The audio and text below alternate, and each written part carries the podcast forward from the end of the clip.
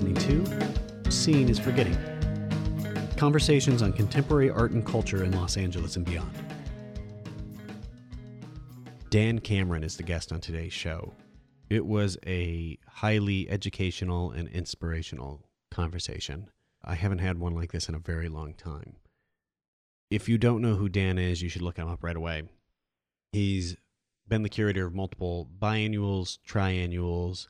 He started Prospect uh, One in New Orleans. He was a curator at the New Museum. He worked at Orange County Museum. He has been all over the place, and he is a wealth of knowledge. It is one of those conversations where we talk about everything that ranges from critical writing becoming a function of the market, approaches to curating, and his intense love of music. He's just so knowledgeable on so many fronts, and I really value his opinion and his friendship. I've known him for about 10 years now. Uh, we met originally at SVA when I was going to school there. He was a teacher. There's this funny story that I don't bring up in the actual conversation. Dan had essentially allowed the the year before us to curate or he curated a, a show of the the seniors in David's Zwirner Gallery. And it was their end of the year. It was sort of a culmination of like what they were going to do at the end. So our year was like, oh, Dan, please put us in David's Zwirner Gallery. And he wasn't going to be a product of the market and do the exact same thing that he'd done the year before. And it wasn't about like getting people commercial exposure. And by the time this was in our, my graduating year was 2007 of SVA uh, the market had turned. So they weren't pulling people out of grad schools like they were before, and everybody was sort of panicking in this really crazy way. So they needed it, or they thought they needed it, and wanted it badly to be put into this commercial realm and be exposed to individuals who they thought were going to actually buy the work. So instead of doing that, I proposed we do a show that was outside of New York and like branch out and get away from this market based or this market centric approach to exposing our work to people. And I said, why don't we do a traveling show and we get it into the regions where it isn't seen? And you get to see young artists coming out of this school in, in areas that normally they wouldn't see it. So we went to St. Louis and we and Dan hooked us up with a space there, uh, Boots Gallery, which was running there. And then we went to uh, Texas and we went to uh, Finesilver Gallery and he hooked us up with a space there. And then we went to New Orleans with Arthur Roger Gallery, and he hooked us up with a space there. And I said, Dan, if I put this show together and we sort of organized logistically, will you come to each show if I bought you a plane ticket? And a man to his word, he came to every single opening that we had in each one of those cities and flew out in between, like getting ready for Prospect New Orleans. And I'm sort of a naive kid, like thinking, oh, I didn't realize how much was on his plate at the time, but he put all this effort into being there and supporting us at each one of those things when it was not easy and really pushed for us to to be something more than what we were just in school. So I really appreciate that from him and it's something that I have not forgotten. And he was one of the first people I say this like I feel like I say it every every episode. You're one of the first people I thought about like bringing on the show, but like really all of these people who have been on have made a difference in sort of my life and what I've been thinking about with making work. So it's important to like bring them to light early on so I can sort of have these conversations. Without further ado, here's Dan.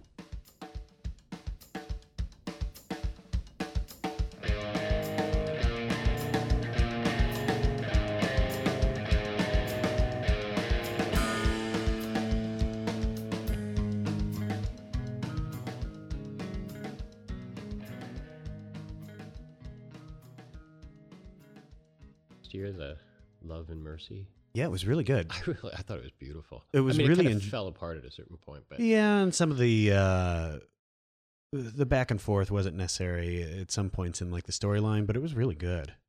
I lo- I just just listening to part of Smile because I have I keep my iTunes on shuffle permanently. You do, so you didn't. You never know exactly never what know what the gonna next song is going to be. I'm gonna move your mic up just. And sure enough, um, the uh, children's song from Smile came on, and I was just listening to the production and the way he's got He's a- dozens he's of amazing, right? voices and placing them all into yeah, it's like Phil Spector, but light years more advanced in Yeah. terms of sophistication of of sonic. I don't. I you know he's he was really a genius. And So- still is. I I was actually gonna bring this up, but you're a big uh, how a music fanatic. like you, big time. really huge. Well, I used to make music. That's why. Oh, I didn't know that. Yeah. In the last half of the 80s, I had a band called Infradig. We're not recording this, right? I'm just. I'm just Well, we actually we are recording, but I can I can cut it out if we need to. But this is this is highly interesting. yeah. I um I reached a certain point where I thought, okay, what happened was. Do I, you want to record? Like, can we talk about this? I'm fine. Whatever you want. To Yeah, I would love to. This is this it. is just sort of spontaneous. We just sort of Yeah, this is went it. sideways into it. Um, yeah, yeah. So all I wanted was to quit my day job, and Which was what? well, uh, let's see. At that time, I was the public affair. I was assistant director for public affairs for the Grey Art Gallery, Oh, the NYU Museum. what year was this? I joined in mid 82. No, early 82. So I was there for about two years. And then uh, as I saw 1984 approaching, you know, the date.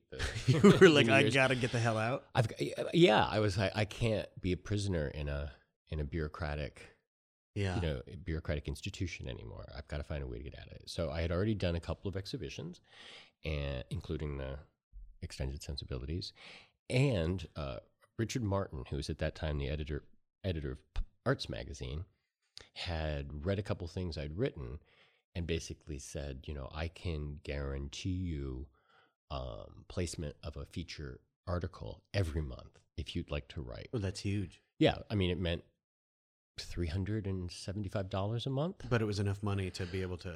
What was enough money, you know, with the I don't know, whatever twelve hundred I had in the, saved up in the bank over a few years. Uh, we are talking about the early eighties. And rent, rent, rent stability in New York City. and I had too. just won a a a fight, a legal fight with my landlord. So you could. I actually had six months of free rent, so, like sailing into. So the timing worked out perfectly. It did. I could live on little. You know, it was like, I mean, everybody knows it. You know, it's like brown rice and lentils Yes. for a long time. Top ramen. And then we have it. I would never do ramen. I just, I don't. I'm not, I was never Really? into processed foods. Oh, no, I okay. don't. I don't. I don't really like to eat things that Clean come- living. I don't know what it was. I mean, I Back think in had, a, I had a, 84. well, I had a hold. I had a holdover hippie mentality about food, where if it's like if I can go to the local vegetable stand, Then why would you go buy processed food? why would I find something in an aluminum packet? Well, New York's- yeah, that's got all that crap in it. New York's great like that though too. At that time too, you could find the local produce. Like I'm from Iowa. When I was growing up as a kid, everything was canned anyway. There's no fresh markets for food anyway, even though it's in being Iowa, where where it's being grown, Exactly. right? So like we grew up, it's Hamburger Helper because you didn't know any different. Well, I grew up on Hamburger Helper too. no, but something's changed my. It was probably going to Bennington College that changed my thinking about food and having Oh, that's where you- and That's where you did uh, undergrad or what? Yeah. Oh, I didn't know that. Yeah, that, that's where my degree is from. Where are you from originally Bennington from? College. I'm from the Adirondacks. I'm from a really small town called Hudson Falls, Okay. New York. That's on the Hudson River, 220 something miles north of New York. Yeah, I do. I've actually been through there. Yeah. Yeah. Route 4 goes through my hometown. Yeah, I used to. I was doing some photography stuff a long time ago and went up through Hudson Falls. Oh, great. It was really beautiful. Yeah, it's really beautiful. It's um, you know, it's it's it's, it's been hit hard by the. Economic downturn and everything else, industry moving out of the upstate. There's a lot of small factories in that area when I was growing up, and most of them are are shut down now. Yeah. So there's not much of an infrastructure. But so yeah, so I went to Bennington College and then had teachers, you know, ba- ba- basically role models, people I really looked up to. Some of whom were really very interested in issues of nutrition, and I guess because I come, my dad's Iowan. I don't know if you knew that. I didn't know that. Where's Yeah, he yeah. from? He's from Bloomfield in the southeast corner. Yeah, of the east side. The near Opelousas. I don't know if you know this, but the east side and the west side don't know each other. Okay, I didn't know that. Yeah, because they're so far. Well, I I grew up uh, 30 minutes away from another town, this town called Carroll, Iowa, and I can count on one hand how many times I was there in my life. Wow. You just don't. The idea of driving a half an hour to get anywhere is it blows your mind. So nobody would do it. And, and it, that's the minimum amount of time it Well, takes to get anywhere. Not. It's like 40 minutes. I give myself anywhere in LA. and it's just open plain. There's no it's traffic. it's completely no- open. I think part of the issue with that too is just it's a perception because you can drive for 20 minutes and not see another car. And it's sort of this it's this desolate nature of like just living out there in the middle of nowhere. Mhm. Yeah, but that's the way it is. So wait, music. So one of the decisions I made when I decided to leave the world of nine to five behind was that you you know, the most important thing was to get my curatorial career advance, my, my get more work. Yeah. You have time to develop projects. Um, I also wanted to write, and I wanted to write two or three, you know, features a month if I could. Just Why get, did- get myself in Flash art, get myself in art. Why did you want to write? Was it going to expand your curatorial practice or your understanding of the work? What was the impetus? Well, writing had driven my interest in art from what I would say sort of a typical teenage adolescent fascination with Miro or Dali or something like that into a deeper philosophical um, way of grasping how art works and why it's made and why we give it importance. In fact, I did a, in order to get out of Bennington College, if you're an undergraduate in liberal arts, which almost everyone is, uh, you have to write a dissertation. And so my dissertation was actually on theories of audienceship, of spectatorship in sort of 20th century uh, aesthetics and literary criticism. Wow. So by that time, I was already reading, you know, everyone from Michael Fried or you know Clement Greenberg to you know Smithson. Were I you mean, inter- Robert Smithson's writings were really starting to explode in the early '70s, uh, even though he was dead by the time I got to college, and the um, collected writings weren't published until 1980. I would go down to Williams College and like Xerox all these old articles from Robert Smithson, and it was totally blowing my mind. How so- were you introduced to that, though? because I had a teacher at Bennington who uh, gave me a tutorial in writings by sculptors. That was his starting point. He That's actually, that's fantastic. yeah, Sidney Tillim was his name. He's actually a known person. He was a, I would sort of say, a, a fallen Greenbergian. Yeah. He had started off very much besotted with ideas about uh, picture playing and, and you know the surface and, and line. And by the time he was my teacher, he was making paintings about American history. oh. He had literally gone the other. And then by the time he died, uh, say 15, 20 years later, he was making hard edge abstraction. So he, he was all over the place. he was all over the place and um, not what I would say a, a- an entirely positive influence because he created one of those, uh, how can I say it, authoritarian roadblocks that I one experiences from time to time in life where we found ourselves diverging in terms of our point of view during the class. And then I wrote a dissertation, I wrote a paper for the end of the class that was about 45 pages long. And he, uh, Bennington College doesn't have a grade system, it has a pass fail system. Yeah. So you, you either pass or you fail and you get a comment. And I got a six page, single spaced Comment. comment and a fail. really? And to fa- yes, he failed me for my course. because you didn't agree with his philosophy on. I just disturbed his inner ecology to such a degree that he went to a certain length to try to I don't know. I mean, what he did was so preposterous because I took it to the dean of studies, uh, and I said, you know, his name was Ricky Blake, and I was like, Ricky, doesn't this seem unusual to you that a teacher would take the time to write six double space pages And of- then fail somebody. and then fail somebody? Like, it's not like I didn't do the work, and it's not like work- it wasn't relevant because he wrote the six pages to actually have a conversation with you. I, apparently, apparently. So uh, you know that was a So- interesting. So, what happened out of that? Did you pass? Uh, Did the dean pass The- you? The Oh. dean, he wasn't. The way it was structured was he couldn't overrule, but so he basically called Sidney Tillim into his office and he said, "This is unacceptable. Right. You need to change this student's uh, grade from from fail to pass." And he did, and we never spoke again. You know, our path. We just, we just studiously ignore each other. But he he led you on a path of Well, that's what happened. He, he That's- introduced me to the idea that criticism or theories about art or, or, or exciting writing about art isn't just written by academics. It's not just written by eggheads, that artists in the field are producing text. They're producing linguistic challenges to certain conventions about the ways we look at art. And that's really exciting if you follow it. And of course, that was, you know, October was just getting started then. Right. So it was a very fertile time to look into this kind of uh, crossroads between artistic practice and the development of critical discourse. So I wanted to publish because I wanted to exercise my thinking about art in a way that would produce a text that would not just articulate or better articulate what it was I was thinking, but would also give the reader a chance to respond. Do you, do you think today that artists interact in the same way with writing and sort of like talking about theory and stuff that they did at that time or not? I don't see as much of it. No, I think what's happened is is it's been replaced with a certain more jargonistic uh, attitude about writing, which is produced in a sort of a thickly clotted kind of gumbo of, of, of words and phrases and buzzwords. And I don't think there's really an expectation that it's that a people are going to read it or that b if they do read it that it's going to move the needle Well, the, it's like a critical discourse that really doesn't matter. Be, I mean, today when they when you're discussing these things, they really don't have the intention to like get beyond sort of a face value of like what they're writing about. Yeah, no, I think that's exactly right, and I think that too much, a lot of critical writing now has become a function of the market as well. I think that people don't really read Artforum to follow debates between Absolutely not. between Rob Storr and Okwui Enwezor. I mean, I think that was maybe the last great shootout that I can remember that took place in the features pages and then the letters to the editors pages of Artforum, where the art world was following, and there was this strong argument about issues and principles. I would- and I that was about ten years ago, and I don't, I've never seen anything Well, like that. I would since. even suggest that people looking at it today who are new to looking at it probably don't even realize that was taking place.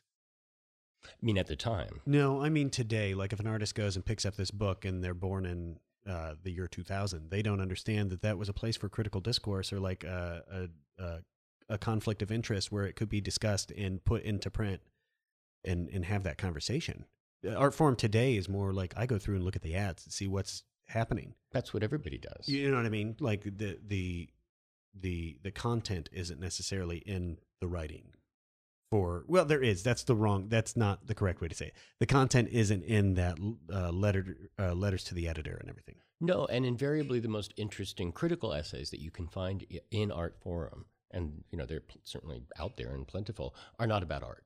They're usually about something else, about cinema, about Film f- and- film, popular yeah, yeah. culture, you know, hip hop. You know, it can be about anything. But it's not that there aren't good writers about art. It's just that I think that the connection, which was so intense in the 70s and into the 80s between critical writing and artistic production, that's broken. That, that, that's not there anymore. It will actually need to be rebuilt post bubble. So, what do you think? Where does it? How does it happen? How does that rebuild happen? Yeah. Well, I like, where does it start? Well, I think we're in a sort of a state of of um, an intoxicated frenzy that has to do Over the market. Over the market, I think it's completely um, assumed control over not just people's activities, but about people's mindset. You know, i i- it's harder and harder to even. I mean, in my field, in curatorial practice, it's very hard to talk about um, different viewpoints or approaches to how one curates or thinks about an exhibition because I think it's more or less assumed that everyone is sort of like just out for themselves and on their own, and that critical idea or sort of curatorial ideas, pardon me, don't meet. They don't have a common ground where they meet in the discourse. It's highly interesting, but like I, I think you're absolutely correct. Like if you go, let's go back to like Paul Schimmel at, at MOCA when he did Helter Skelter. That was a museum exhibition of contemporary art from Southern California that had massive repercussions, not just throughout the American art world, or certainly not just in California, but throughout the world. I mean, people looked at that as a as an exemplary case of you know a museum doing what it's supposed to do, which is like look at the art that's being made in its immediate environs and try to make sense out of it, try to put it together in a way that gives it shape and form. And also, I think allowing for sort of artists here to see themselves in a way that no one had ever depicted them before. It kind of brought it together. And I think that introduced Los Angeles art to the world. It introduced Mike Kelley and Paul McCarthy. And, yeah. you know, and, and, and I think that that would never happen today. Well, this It's, is im- it's impossible for a contemporary art exhibition to have the impact that Helter Skelter had. really Absolutely. There's no, you, we, we will not see that like in our lifetime again until sort of a post bubble art world happens because of the frenzy, because of the money, because everyone is sort of drowning in cash. well, and the boards of the museums are all made up of the people who have a vested interest in in what's happening in the in the museum as well too. Yeah, and as somebody, I think I read a statistic that's probably already two years old that said that basically 75% of all museum programming of contemporary art comes from the same six galleries. Yeah, The huge galleries, Well, they're all, yeah, But what I call big box galleries. They're Yeah. the Home Depot of the art world. I want to go further into this, but I don't want to lose the track of music. We didn't leave music. We've been talking about music all along, haven't we? so you had a band. I did. My band was called Infradig.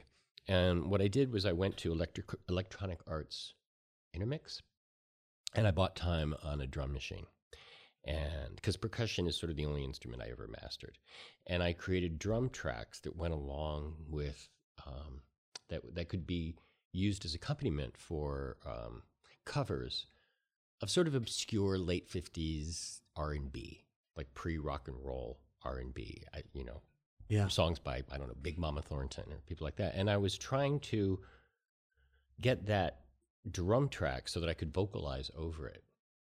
Um, and so I created a number of like home taping experiments in which I would use the drum track and then vocalize, and then Like on a an eight track recorder, or what were you doing? no, I didn't have an eight track recorder. I had a home cassette player, That's amazing. but it but it had a copying thing, so you could copy. Remember people copying cassettes? Yeah, I did. Yeah, I sure, did sure. Yeah, yeah. So what I could do is take what I had and then mic into that, like cut the mic into it as it was being um, copied in real time.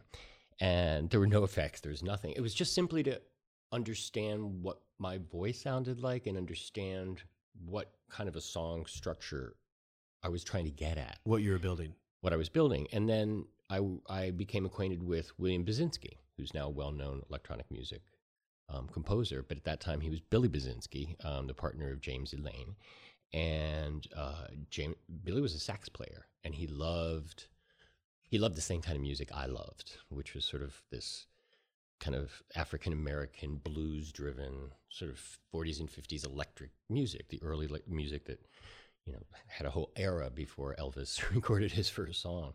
And so we would do we started to develop covers. It would be basically the two of us and a tape recorder that had the drum tracks recorded on them. And I would like press play and it would be like tick, tick, tick, tick. And then, you know, and then the song would explode. Oh my god. And we did a few performances. We, we rehearsed a lot and then did a few performances at places like APC. Um, well, did we do it as a tri- as a as a duo?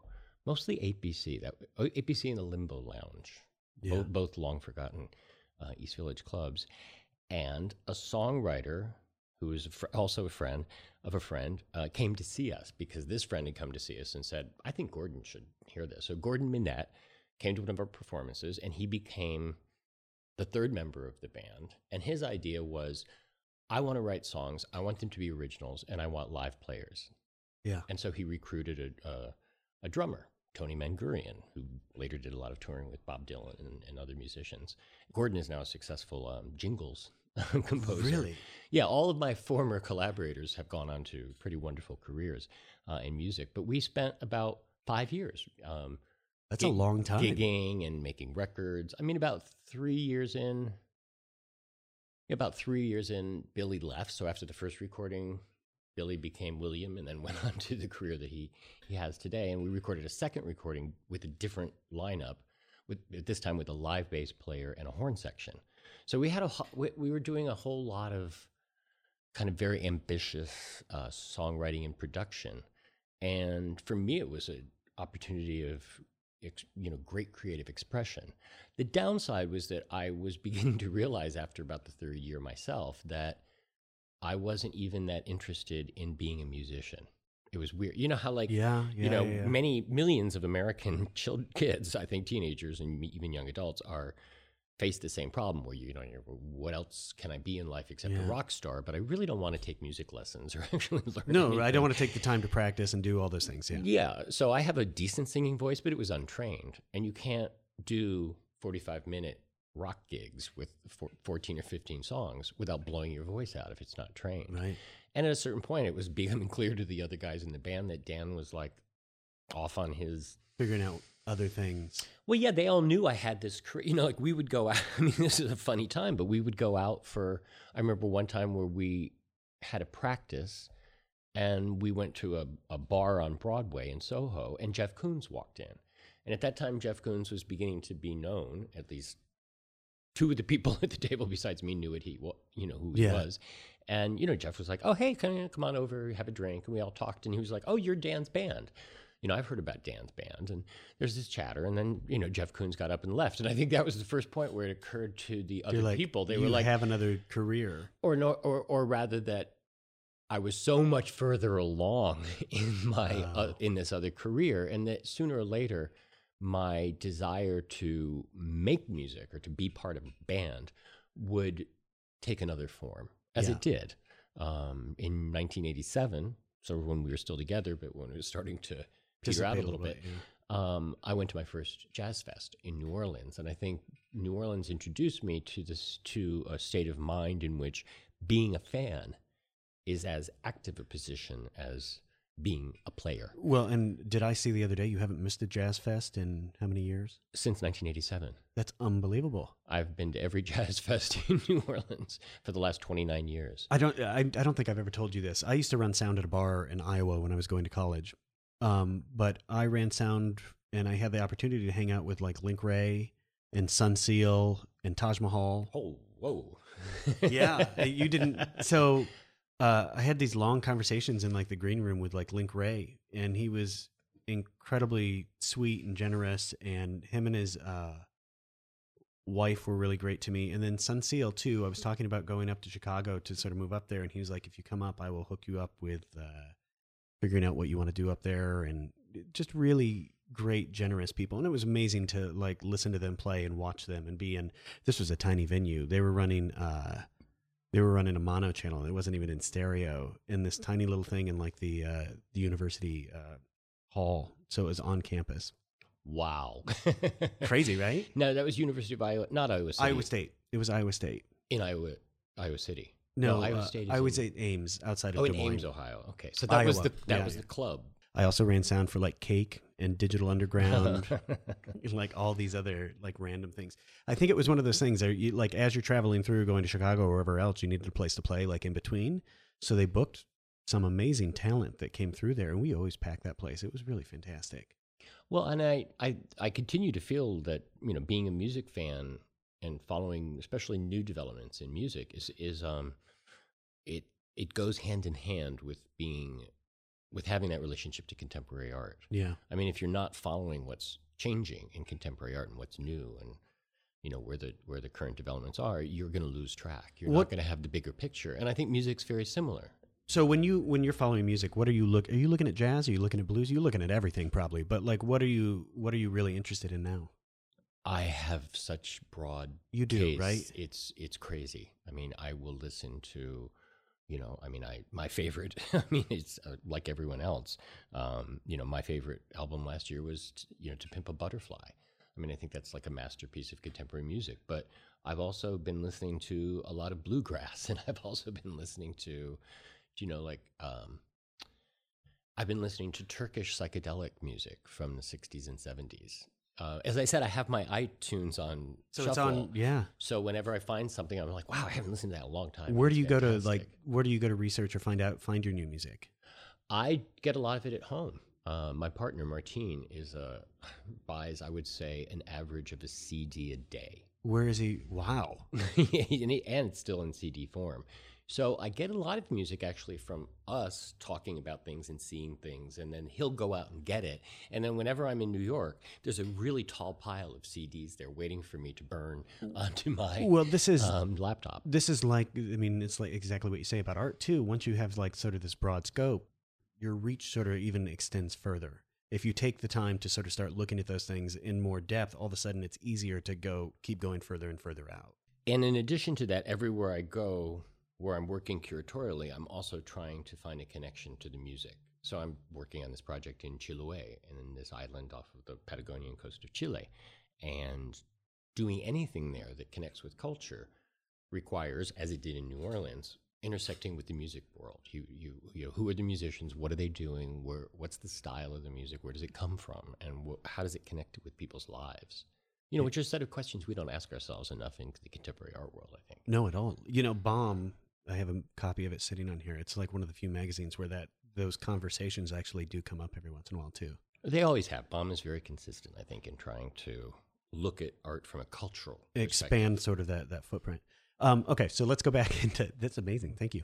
Uh, let's go back into curatorial. Sure. Um, specifically, I want to talk about your what we were talking about this very wide range in this sort of before we started talking uh, and recording.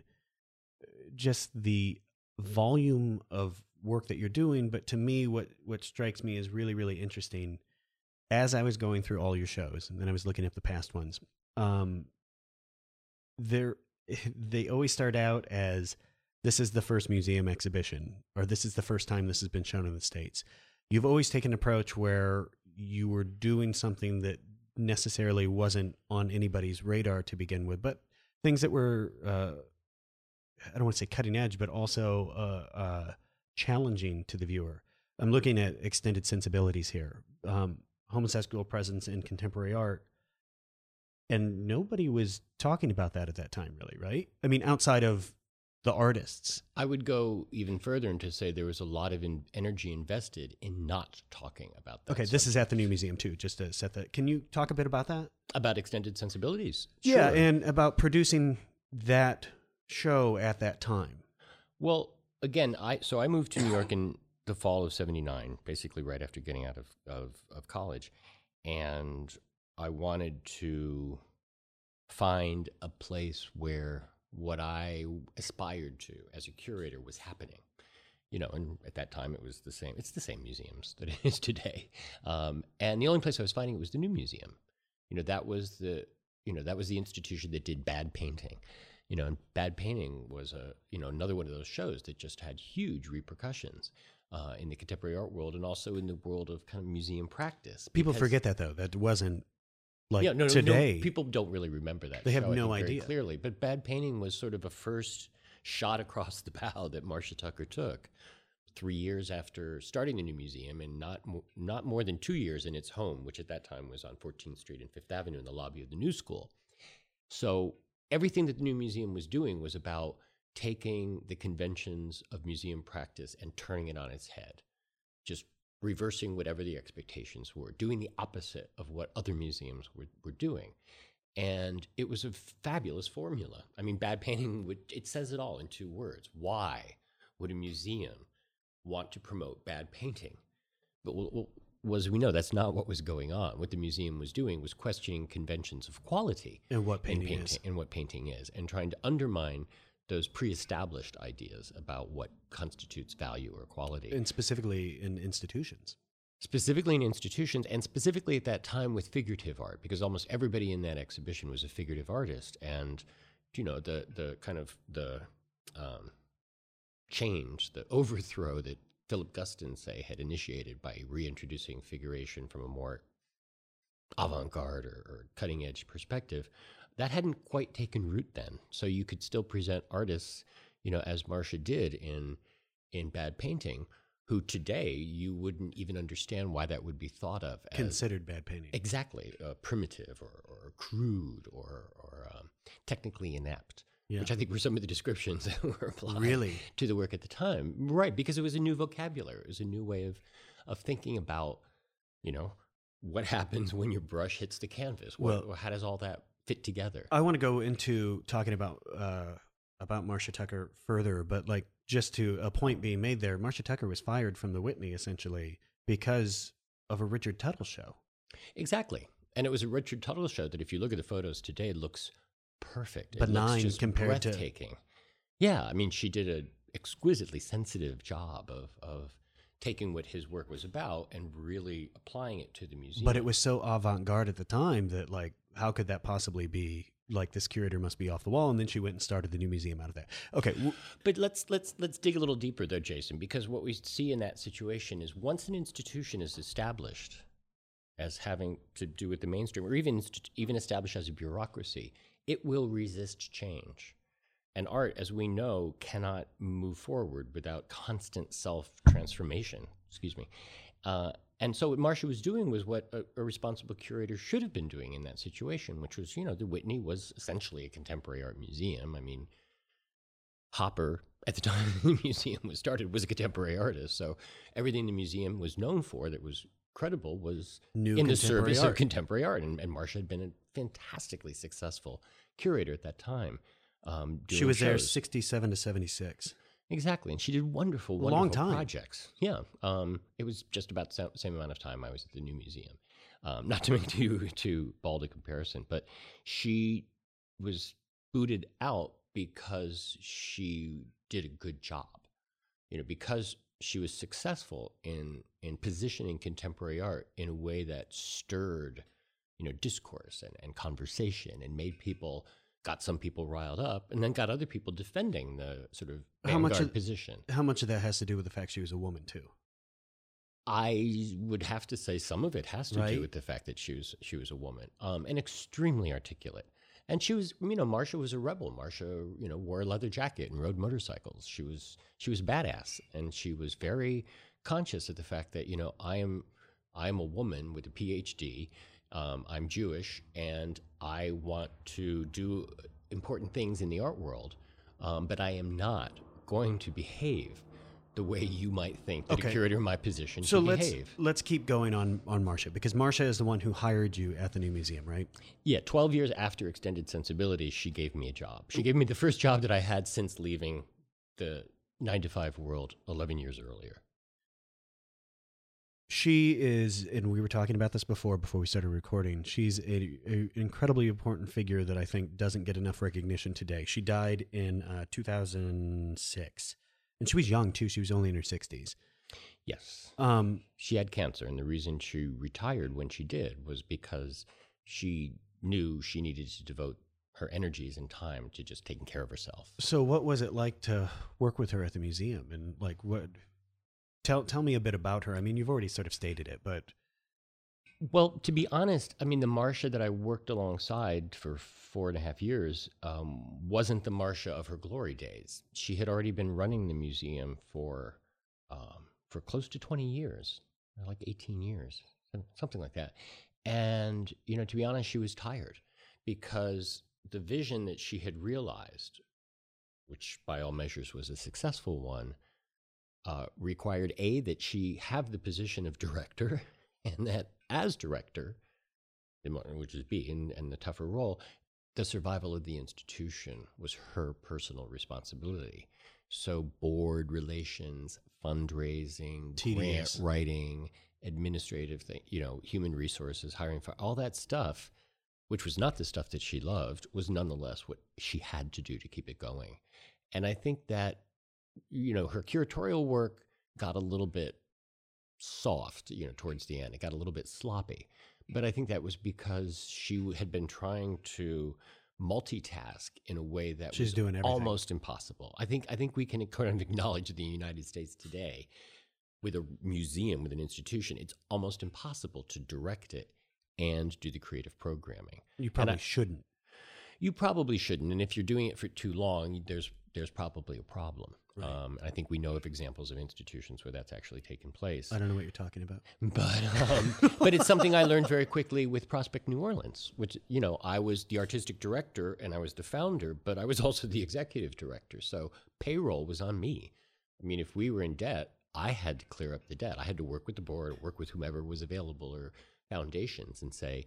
We need this. We, you know, can, Well, you, can you cut us another check for hundred thousand dollars? this You know, is that- another- That's not the job that the curator necessarily is prepared to do when they start out on an exhibition. Project. Well, this is another incredibly ambitious project, but um, I want to talk about Prospect a little bit, but I want to get back to extended sensibilities because we didn't explain sort of what that was and, and why it was relevant and important at the time, and you putting that together at the museum. Well, so I had been volunteering at the new museum. I said I want to do whatever I can to for these people to let me hang around. So I was essentially um, typing envelopes on an IBM Selectric in a little corner um, of the museum. And Marcia was the kind of person that was really attracted to young people and and new ideas and energy. And she liked the passion I was demonstrating. She liked the fact that I wanted to be a curator and that I wanted to experiment. And so she asked me to make a proposal to the museum. I mean, I was like That- three, three that- years out of undergraduate. That is crazy. crazy. No, it's totally crazy. But she did. And I gave two proposals, and one of them was Extended Sensibilities, which was an exhibition that looked at gay and lesbian sensibility, what we later would call identity, uh, in contemporary art, how it's manifested, and what the history of it is. Well, the idea that you even put that together, like thought about putting that together in the in the institution too, coming three years out of university is really incredible. And I was warned repeatedly. Um, I lost track of the amount of time that people said, you know, if you want to have a career being a curator, do not do this exhibition. Really, Do not do this because nobody wants this stuff dragged out into public. Remember, this is pre-AIDS, so oh were- no, it is pre-AIDS. it I is realize that. Yeah. Um, the first documented cases of AIDS happened while the show was running.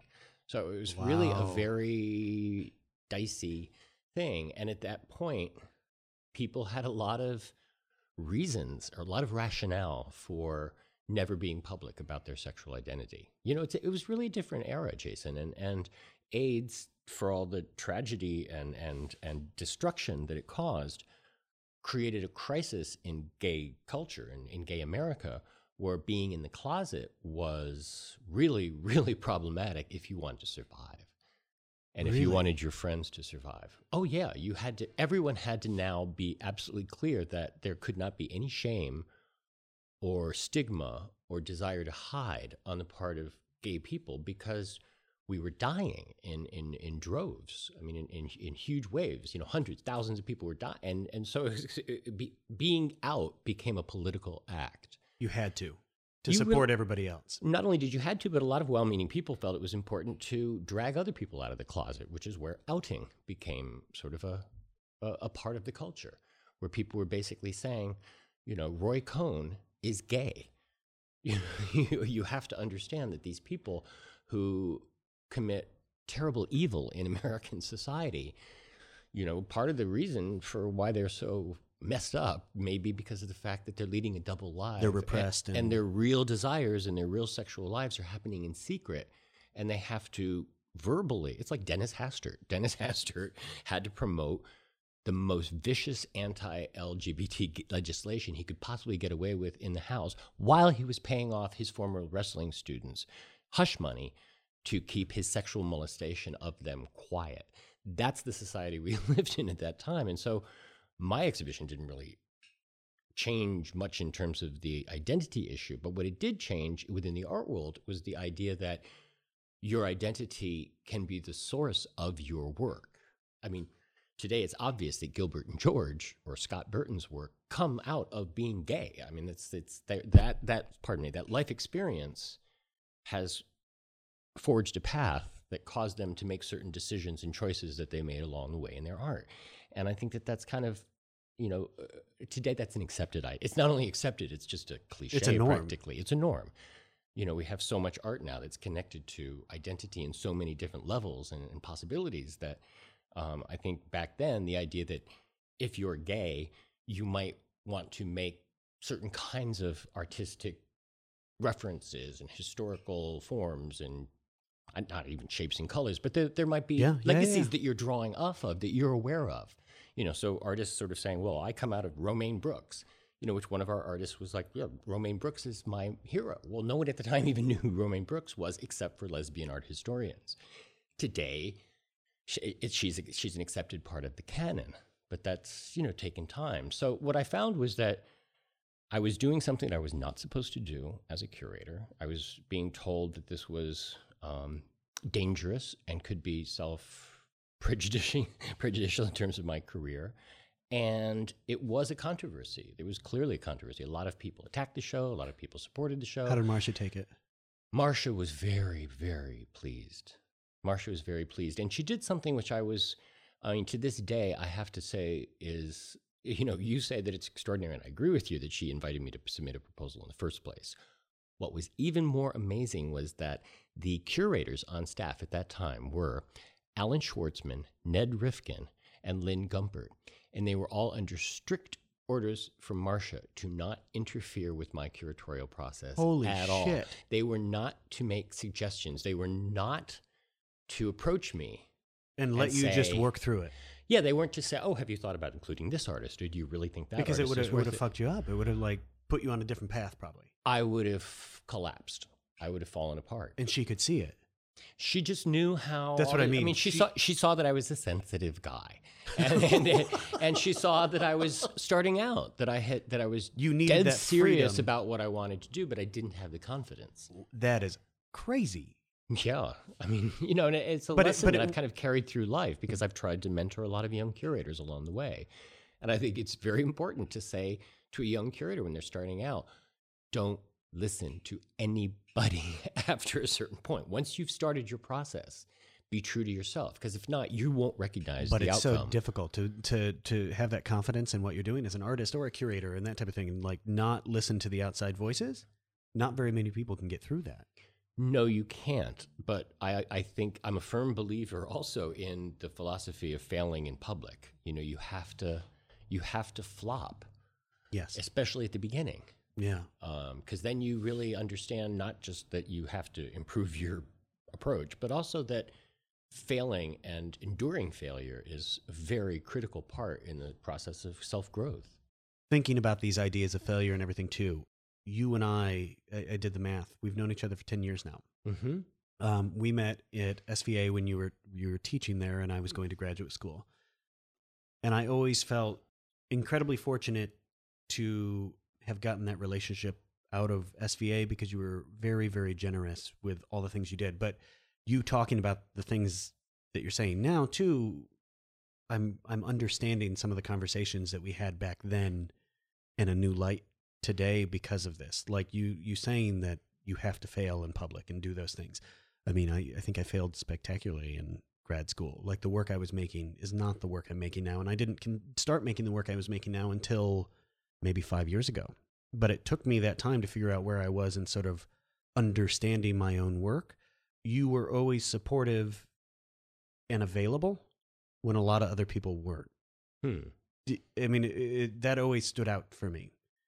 That's interesting. I mean, I'm not really aware of that, but you know, once you were no longer my student, Jason, then you be, then you then I took your student card and I put it over into another slot, which is you know these are the artists of who are working today. Well, no, I, I realize that, but that was a, like, it's kind of it's kind of automatic. well, but not for not for a lot of people.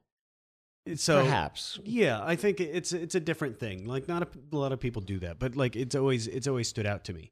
Um, But that's one of the things that extended sensibilities taught me is that I'm not, I also don't benefit when I compare my practice to others.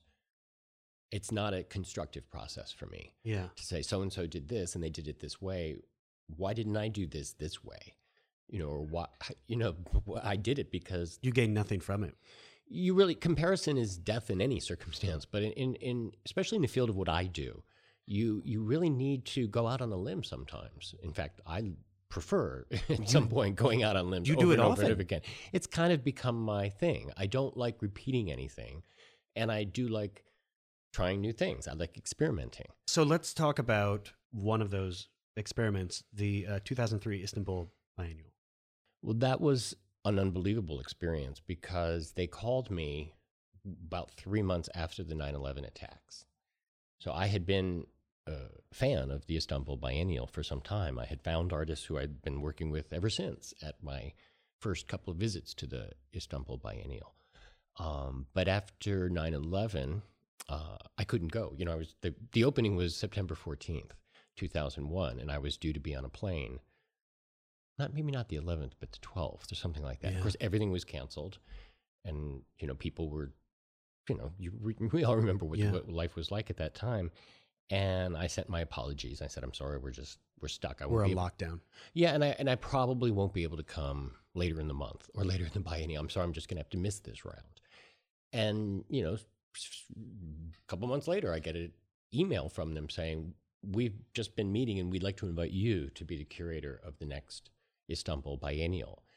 And you know after 9-11 i became one of those bleeding heart liberals that was doing everything in my power to prevent islamophobia from taking root in our society because there were a lot of very ignorant people who were trying to uh, tar Muslims in particular with a kind of an onus, with a kind of a inherent vice that you know resulted in something like the 9/11 attacks. And you know we know that one of the tragic results of that was the invasion of Iraq, which happened a few months before my biennial opened.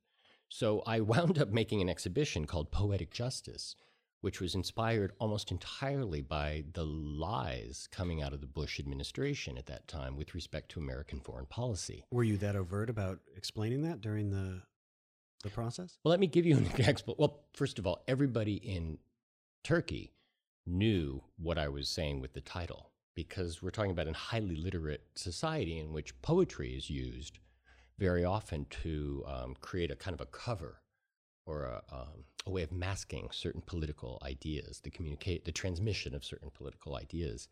And so I was able, it wasn't very difficult, but I was able to basically get that idea across that justice as an absolute concept was something that the United States was pushing very hard at that time, that all the world must conform to our idea of what justice is so that you can get behind us while we crush Saddam Hussein and his regime. And that was such obvious garbage in, yeah. in every, every way, shape, or form that I had to go back and say, well, no, I'm not trying to say all justice is relative, but there is some a point on that spectrum where you have to recognize that there are cultural perspectives to be brought into any discussion of justice. It's not black and white. Correct. And and and at the time that I was writing my essay for uh, the catalog was the period in which we were getting ready to invade Iraq, which is of course a neighbor of of Turkey. And I had I didn't have Iraqi artists in the exhibition, but I had Iranian artists. I mean, I had a lot of Middle Eastern artists in the show, and everybody everybody was appalled at the mistake, this huge, colossal, intentional mistake, self willed error uh, that the United States was making at that time. And so I wound up writing most of my text about the falseness of our argument the United States argument in making this case because it fit right into the show. So there was a period in which 9 11 and the invasion of Iraq was a constant moving sub- subtext beneath the entire exhibition. Uh, but at the same time, you know, I was facing a situation where, you know, because it was 550 years after the fall of Constantinople, I was suddenly being approached by these uh, cultural officials in Istanbul saying, Would you like to use the Hagia Sophia? You know, it is our greatest architectural landmark. Oh my gosh. It is our greatest cultural treasure. and because it is a landmark year, we would like to have contemporary art uh, presented moly. in it.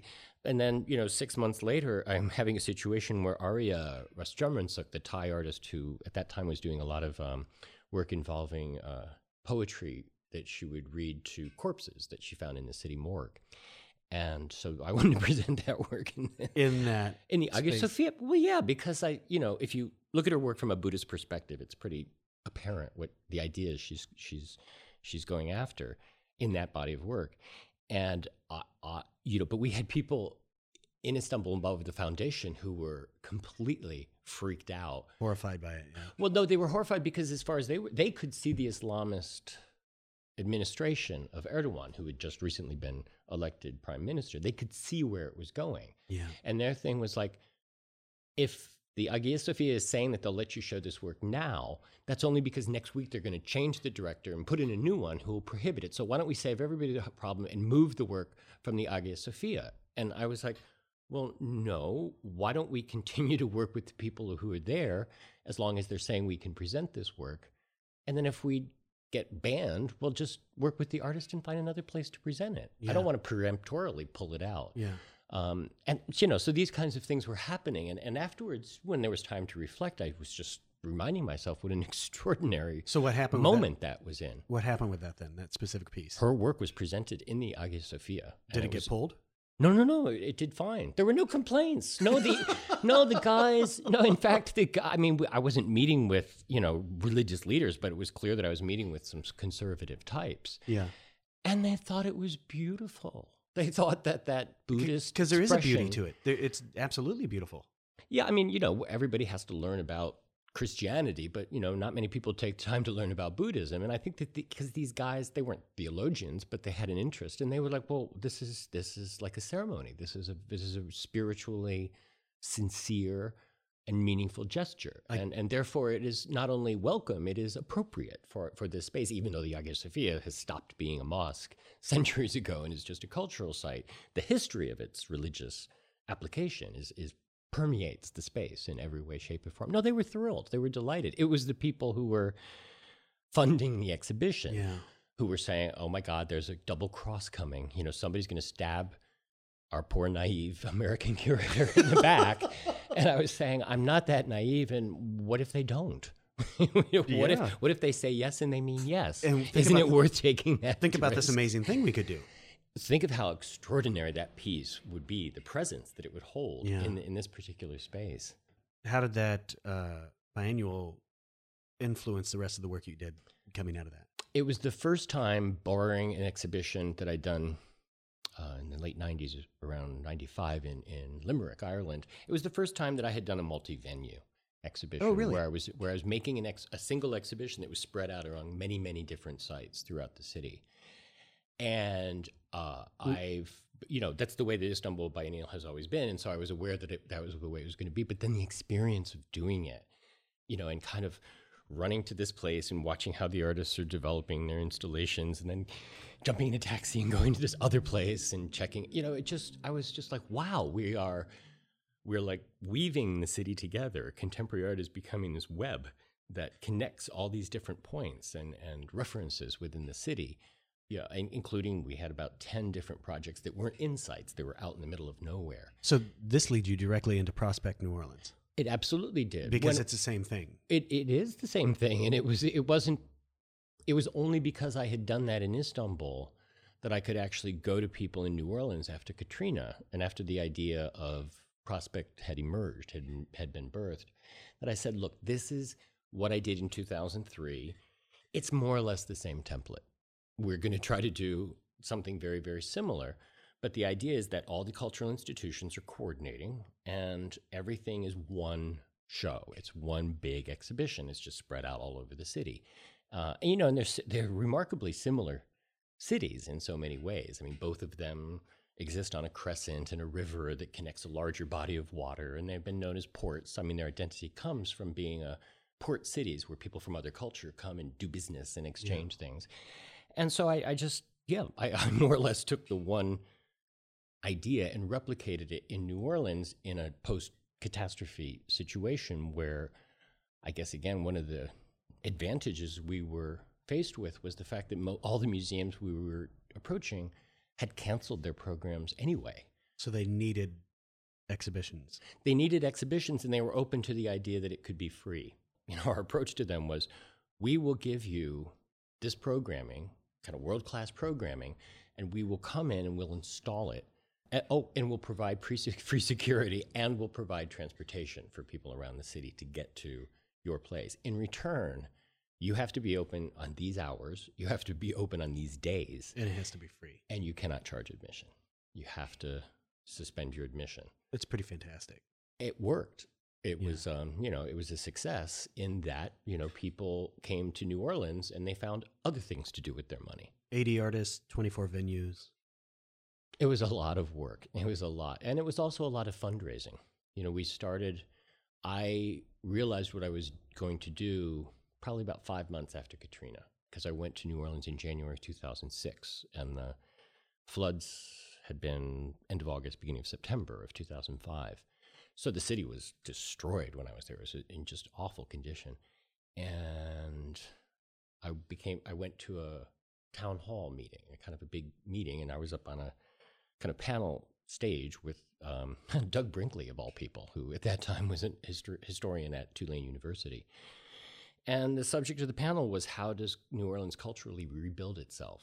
And they had me in there as like an art world, as a New York art world insider who had experience doing international art exhibitions and who was insanely in love with New Orleans. Had you bought your house down there yet? Or No, no, no. That was that was I bought my house in 2007. So it took me all of 2006 to figure out how this was going to happen. I mean, there were so many false starts; you just would not believe it. And then, at the meantime, I'm also, I mean, fortunately, the new museum is closed, so I can kind of take my time deciding exactly what I'm going to do and when I'm going to announce it. And then by the fall of 2006, I had the promise of the first uh, gift of the first seed funding, funding, which came from Toby Devan Lewis, and she agreed to not just give us a half a million dollars to jumpstart this project, but that she would pledge a half a million dollars to the next four editions of Prospect. Wow. Um, so that every time a prospect closed and paid off its bills, boom, there would be a half a million dollars to get the next one um, going. And she has been Very good to her word the whole time. Oh, amazing, amazing visionary. Uh, but that allowed me to then go out and rent a place, hire staff, get some consultant fundraisers. because you had the, you had the cash to do it to begin with. Yeah. I, we had cash, and we could basically say you couldn't hire a development person because we were a startup, but we could sign a contract with a consulting development firm who created a fundraising calendar, a strategy for us, where it's like, okay, first you hit the public. You know, sources, then you hit the corporate sources and the foundations, and then you go to the individuals, and at the end you have a big gala, and hopefully all the money that you brought Hopefully into it that strategy. And in eighteen months, we raised four and a half million dollars. Wow. That was before the crash. Oh, okay. That totally makes sense. Yeah. Um, and we end, ended up being socked with the debt anyway because of the crash. The crash, Lehman Brothers collapsed in October, I think, of 2007, and we opened Prospect on Halloween. So that essentially affects how you go into the next prospect after that, then too.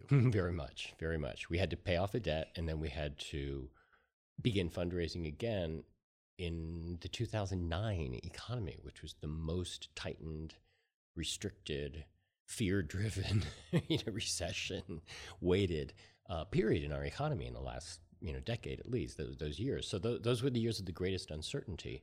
Uh, for the, for the country, for the world as a whole, and yet I didn't. I had to not just pay off our debt, I had to get the fundraising started do for the the next- next one which is why it got postponed, which is why Prospect is now proudly a triennial instead of a biennial, because with no other bricks and mortar presence and with no other programming initiatives, reality struck us in, to you know with, to the effect that we realized that that's how long it takes to raise the money, to create the infrastructure, and then to present the show. You if you try to do it in two years, you'll make yourself crazy And it, it may not happen. and it might not happen.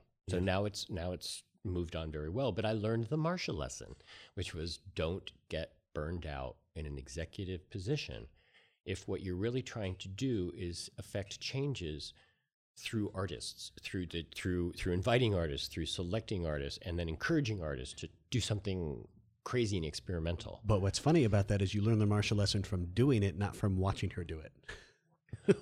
well, her, I mean, you know, I loved Marcia, so her, I mean, her pain and discomfort were pretty evident at the time. Yeah. Uh, and they were being manifested in ways that weren't necessarily contributing to the most wonderful work environment. But nonetheless, you looked at Marcia as just sort of this amazing person, and what you wanted to do was soften her exit, you know, make her exit as painless as possible. Yeah.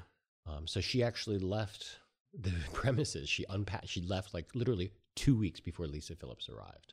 And of Wow. course, I was the one who spearheaded Lisa. I was the one who was kind of saying to the board and to the search committee and to the staff, Lisa Phillips is the person we want as Marcia Tucker's um, replacement.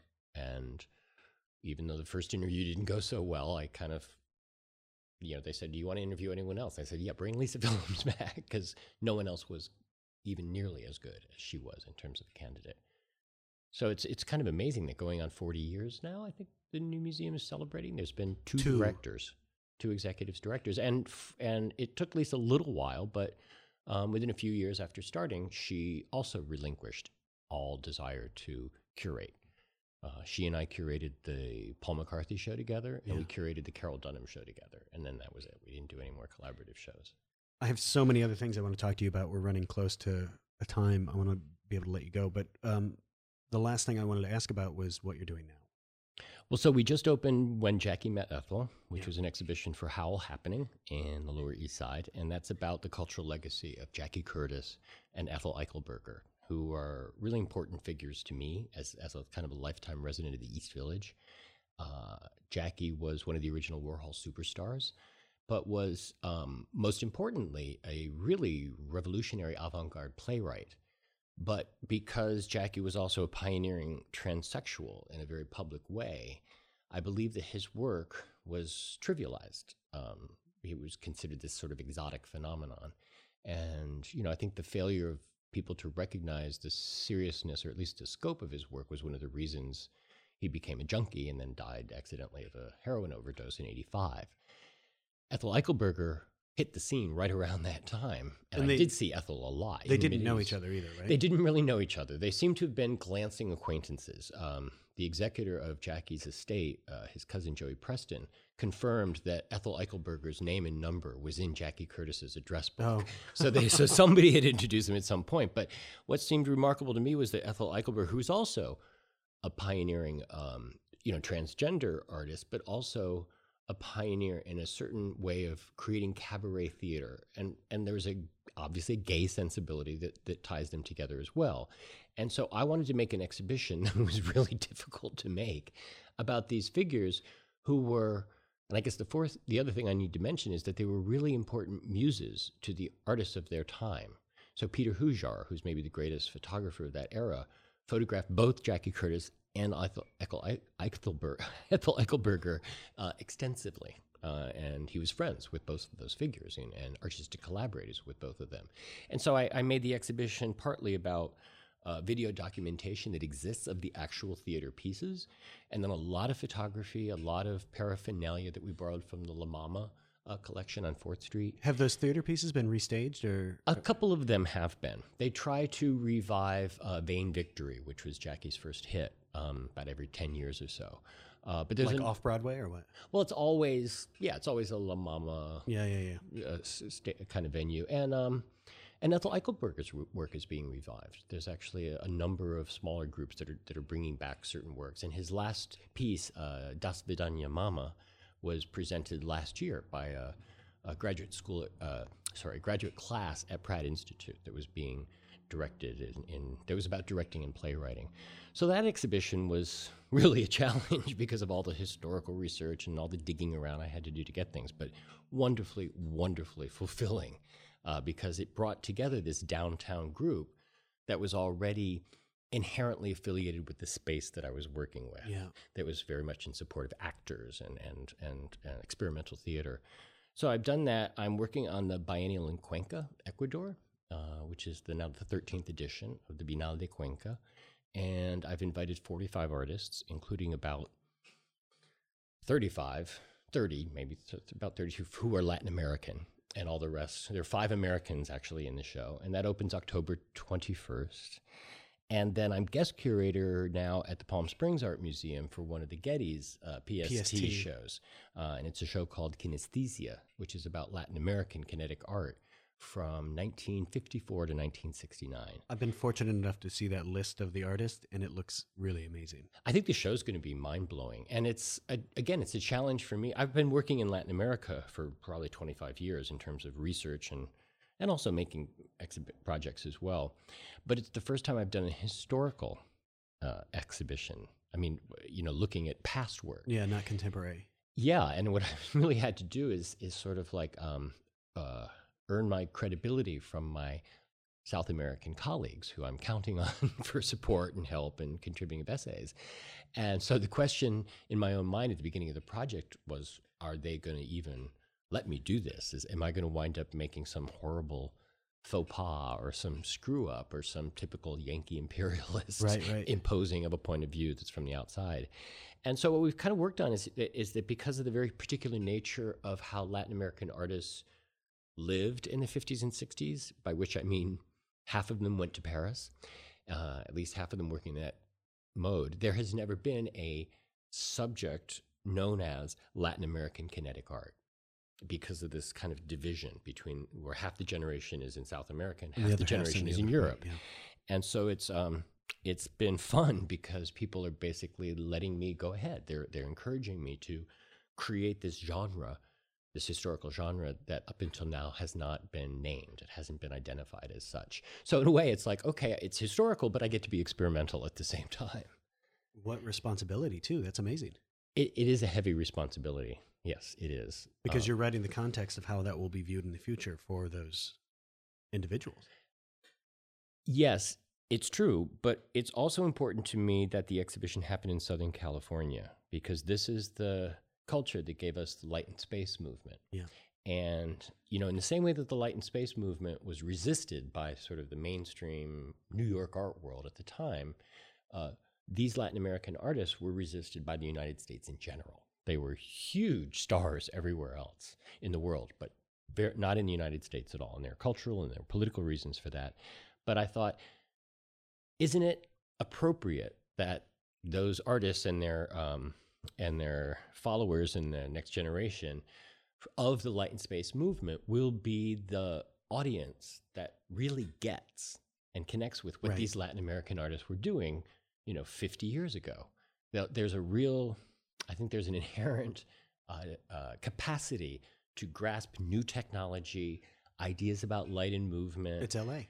It is LA. It's and It's it's, kind of LA. like metaphysics of this work is going to be really well received here. Thank you for taking the time to come talk, and I can imagine uh, I'm going to want to have you back to talk about more stuff later. So this was really fantastic. Oh, it's a really pleasure, Jason, as always. Thank you so much. Thank you.